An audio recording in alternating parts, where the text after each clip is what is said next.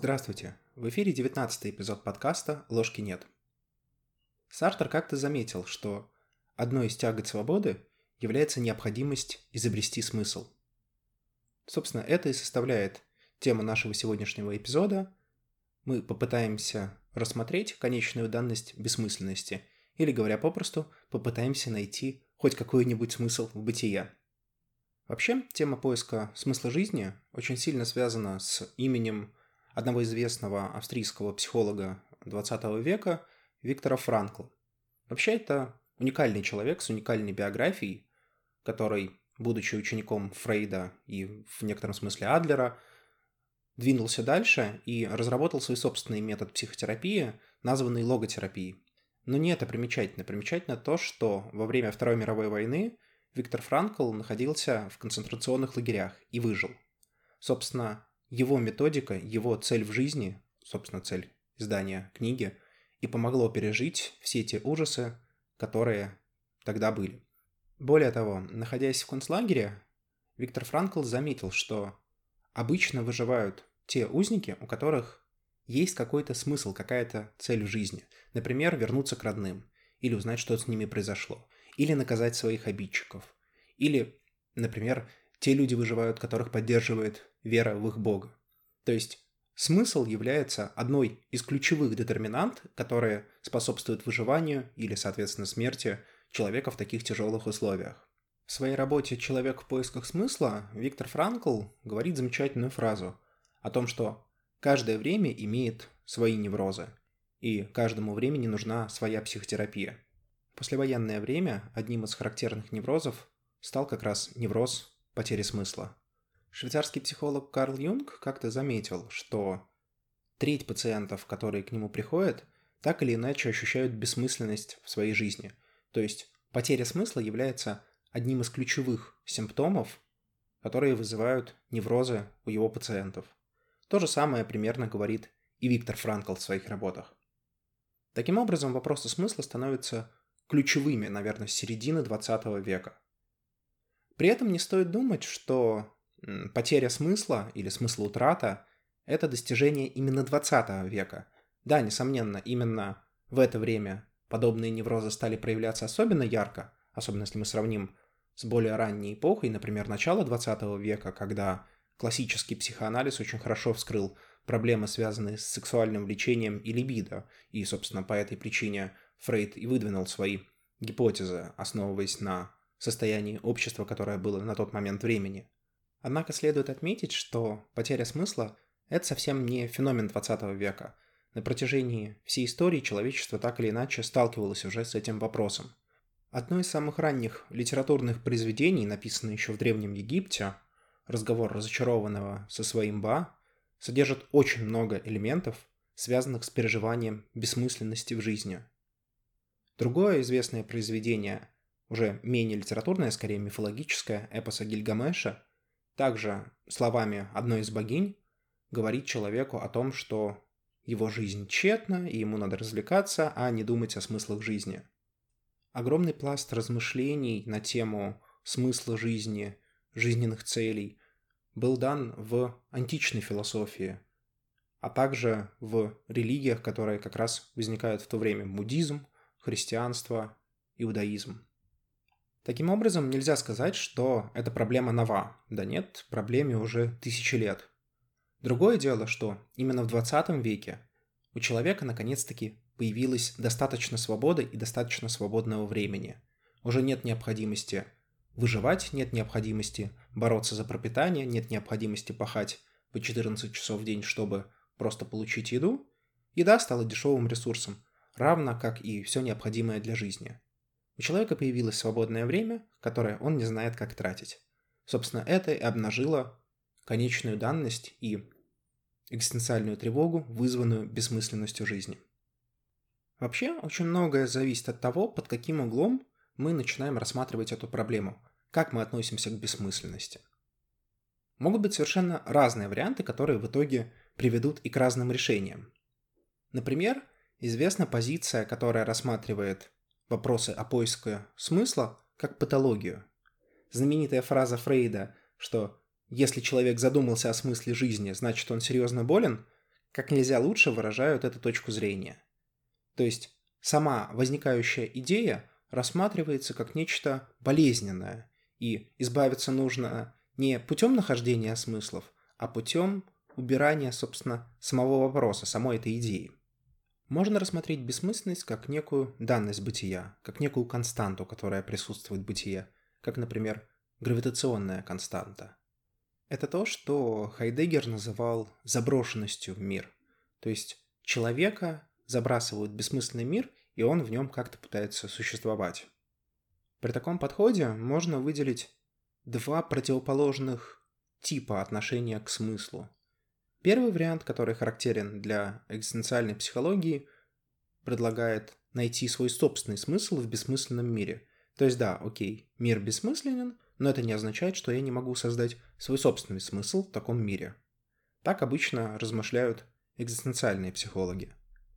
Однако, с другой стороны, можно признать факт бессмысленности бытия и сказать, что, ну, раз бытие бессмысленно, значит и смысла никакого существовать не может.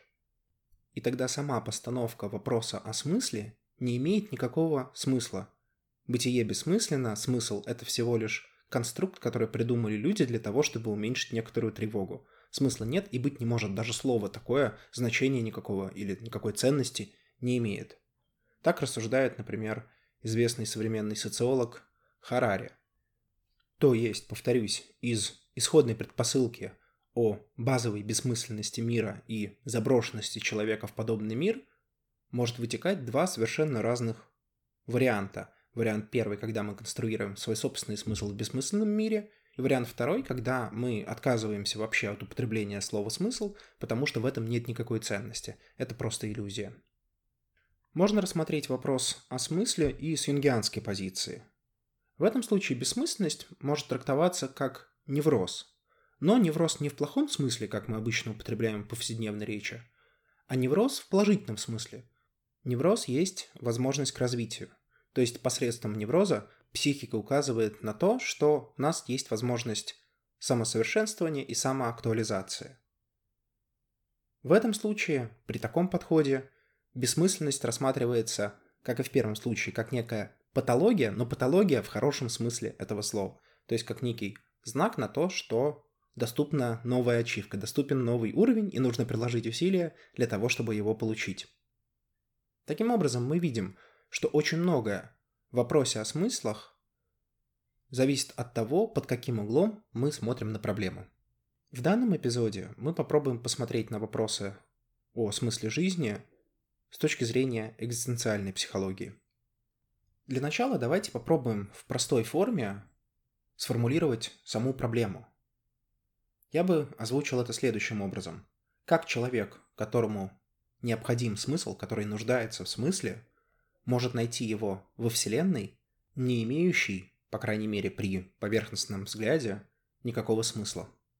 Особое значение эта проблема получает скорее во второй половине жизни, так как первая обычно направлена на устройство жизни, достижение поставленных целей, решение базовых жизненных задач и т.д. и т.п.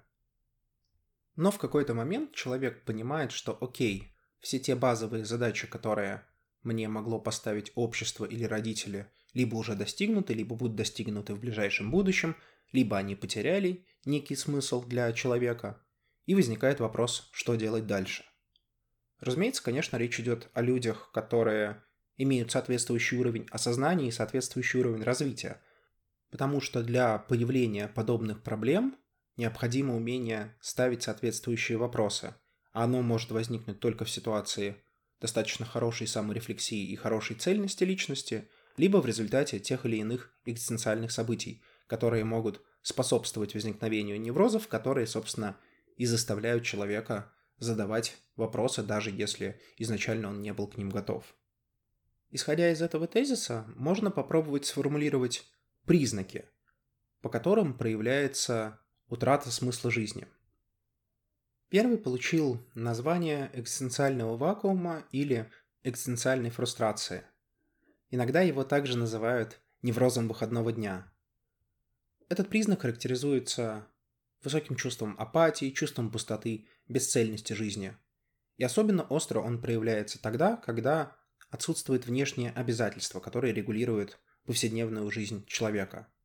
То есть, когда человек помещен вне рамок постоянных обязательств, как это, например, происходит в детстве, пока человек находится под некоторой властью родителей, или в школе, или в институте, когда всегда есть некие внешние факторы, которые регулируют повседневную деятельность. Даже потом, после окончания института, обычно человек устраивается на работу, и у него появляются обязанности, связанные с зарабатыванием денег для того, чтобы прокормить себя и семью. Однако в какой-то момент времени человек уже может хорошо устроиться в жизни, заработать какую-то сумму, и эта обязанность становится полезной, но не обязательной. И, собственно, в этот момент может возникнуть вопрос, а для чего, а зачем? И подобные размышления могут вызвать ощущение пустоты, пустоты глубоко внутри человека, которую нельзя заполнить ни удовольствиями, ни красивой едой, ни поездками, ни чтением, ни какими-то замечательными фильмами или сериалами. И это ощущение пустоты начинает разрастаться и расползаться, и захватывает потихоньку все больше и больше от личности человека, заставляя его фрустрировать, отбирая силы, вызывая, по крайней мере, психологическую усталость и так далее. В уменьшенном варианте это может называться неврозом выходного дня, и это хорошо известно, наверное, многим людям, которые особенно много работают. Когда у них, например, выдается выходной день, будь то воскресенье или праздник, иногда может возникнуть ситуация, когда, собственно, человек не понимает, что ему делать со свободным временем. Одно дело, когда работа. Встал, умылся, побрился, принял душ, позавтракал, поехал на работу, поработал, повторил все в обратном порядке. Отлично, как бы 14 часов жизни израсходовано, еще 8 на сон, ну и там парочку на какие-то мелкие дела. Но если есть весь выходной день, все свободные 14 часов, то что в эти 14 часов, собственно, делать? Ощущение экзистенциального вакуума у разных людей могут переноситься по-разному – кто-то может просто нести свою ношу, у кого-то эти ощущения могут быть настолько болезненными и сильными, что это может превратиться уже в экзистенциальный невроз. Это помимо всех вышеперечисленных симптомов, когда еще добавляются какие-то психосоматические истории, или, например, аддикции вида алкоголизма, наркомании, каких-то зависимостей, может возникать асоциальное поведение или даже депрессивное состояние. То есть фактически это усиленная версия предыдущего. Некоторые люди находят ответ в так называемом крусадерстве. Крусадерство – это этакий авантюризм, когда человек вовлекается в какую-то деятельность, которая кажется ему крайне важной. И обычно это какая-то групповая деятельность, например, борьба за права хомячков. И для такой борьбы характерны фанатизм, стремление к победе над противником. Вот это, кстати, тоже важный аспект. Когда вы, например, видите, что есть некоторые люди, которые сражаются за какую-то идею, и их основной целью не декларируемой, а реальной является победа над противником, а не достижение цели, это сразу должно вызывать вопросы. Потому что обычно, когда человек, например, хочет защитить те или иные права, его целью является получение этих прав, а не победа над оппонентом. И если это неверно, то вот и возникает эффект крусадерства – то есть фактически идея захватывает человека и дает ему и ощущение смысла, и ощущение ценности. Но, естественно, подобные ощущения являются фальшивыми или ложными. Другим признаком утраты смысла может являться нигилизм. Нигилизм в психологическом понимании этого термина, то есть стремление обесценивать смыслы других людей. Это ярко проявляется, когда, например, несколько людей спорят – и один пытается доказать, что у второго нет никакого смысла жизни, в особенности, если его нет у первого. То есть это получается такая форма психологической защиты. Человек не имеет собственного смысла жизни, и поэтому пытается доказать, что этого смысла жизни нет ни у кого. А если кто-то говорит, что он у него есть, то либо он врет, либо просто-напросто заблуждается. Еще одним признаком утраты смысла жизни является повышенная пассивность человека, или иногда это называют вегетативностью, когда у человека возникает крайняя степень бесцельности, апатии и безразличия. Здесь следует различать эм, подобное вегетативное состояние и депрессию. То есть человеку, в принципе, хватает сил для того, чтобы делать что-либо. И человек вполне обладает возможностями, например, работать, или заниматься хобби, или заниматься творчеством. Он просто не видит смысла в том, чтобы это делать. То есть рассуждения могут быть какими-нибудь такими. Ну, кто я такой? Я человек, ну, проживу я там 100 лет. На масштабах Вселенной, которая существует 14,5 миллиардов лет, это мизер. Наша маленькая планета в огромной галактике, которая находится в еще более огромном скоплении, которая находится в еще более огромном сверхскоплении и так далее, и так далее, и так далее, это никакой ценности это не принесет. Так зачем тогда вообще шевелиться и что-то делать, если все равно никакого положительного выхлопа я не получу? Примерно вот подобные рассуждения с очень высокого, иногда называемого галактическим взглядом на обыденную действительность, они способны вызвать крайне пассивное состояние, которое вызывается именно психологическими аспектами, а не какими-то внутренними процессами. И еще одним потенциальным признаком смысла утраты может являться компульсивная активность. Известный психолог Ирвин Ялом пишет, что паттерн маниакальной активности, которая настолько истощает энергию индивидуума, что проблема смысла теряет свою остроту. То есть, говоря простыми словами, вместо того, чтобы искать свой собственный настоящий смысл, человек подменяет его фальшивым смыслом. Например, вовлекается в какую-нибудь идею или в какой-нибудь проект и принимает ценности и идеи не собственные, а вот этого самого проекта. При этом это может, например, выражаться в компульсивном трудоголизме. Человек работает по 16-18 часов в день, и ни на что другое у него времени не остается. Пока он работает, его ценности соответствуют ценностям того, над чем он работает, ну а свободного времени и нет, поэтому задуматься над вопросом, а что, какие ценности могут быть вне работы, у этого человека такого, такой проблемы не возникает. Единственное, что у него может возникнуть, это невроз воскресного дня, собственно, о котором мы уже говорили. Таким образом, мы видим, что два крайних положения, крайняя пассивность и крайняя активность, зачастую могут быть связаны именно с ощущением потери смысла. Тогда возникает вопрос, а как вернуть смысл? Как выйти из тупика бессмыслия и что вообще с этим можно сделать? Здесь следует сразу оговориться о двух вещах. Первое касательно вообще самих ответов на вопрос о смысле жизни. Никто никому не может дать четкий ответ, что это такое. Каждый человек находит или создает, или открывает смысл сам. То есть те ответы, которые мы сейчас будем обсуждать, это скорее направление, в какую сторону можно смотреть, чтобы что-то увидеть или что-то найти или что-то создать. То есть не надо относиться к подобным ответам как к истине в последней инстанции. Второй аспект заключается в том, что зачастую Техники, которые применяются при терапии тревоги бессмысленности, очень сильно пересекаются с психологическими защитами, которые возводит личность, опять же пытаясь купировать эту тревогу. И одно может очень легко перейти в другое. Поэтому здесь нужно как никогда помнить замечательные слова Христа из Евангелия, что не человек создан для субботы, но суббота для человека. То есть, применяя те или иные техники, всегда нужно понимать, что есть риск погрузиться в эту технику настолько чрезмерно, что она может захватить психику и стать уже психологической защитой. И, естественно, это может увести человека от решения собственного вопроса о смысле жизни. Первым, что приходит, наверное, на ум большинству людей, как можно бороться с бессмысленностью, это через помощь другим или через альтруизм.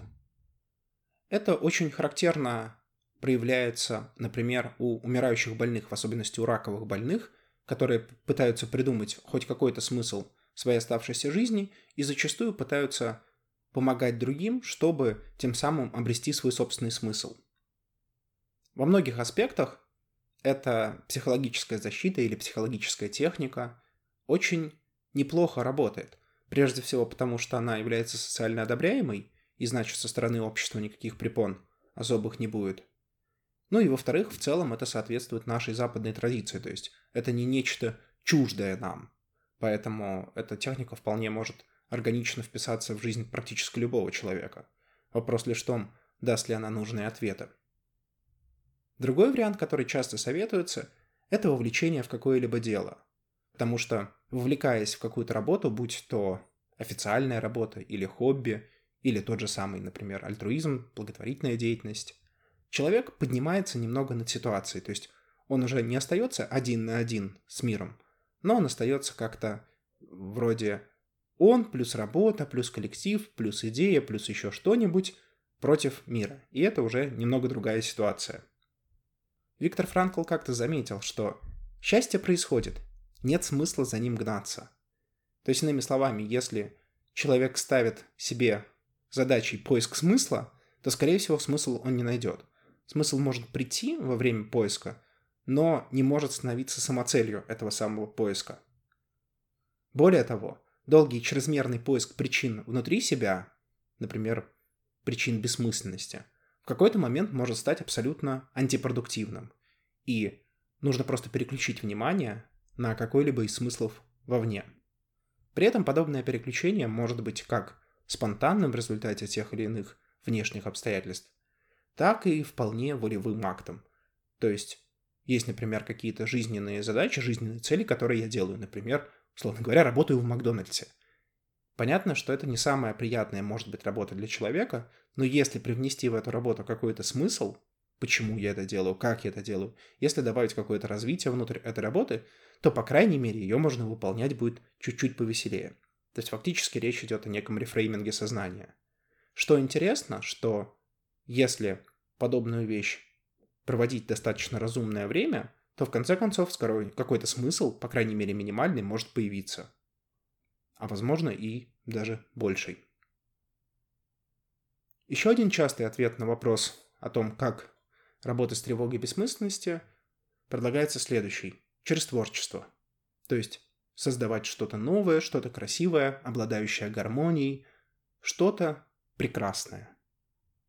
Творчество, как и любой другой созидающий акт, создает что-то не только снаружи, но и что-то внутри. Собственно, через подобные трансформации человек и может найти какой-то смысл, пытаясь выражать себя, свою личность, свою психику посредством творчества. Еще одним способом, немного более опасным, чем предыдущий, но тем не менее, является слияние с какой-то идеей или с каким-то человеком.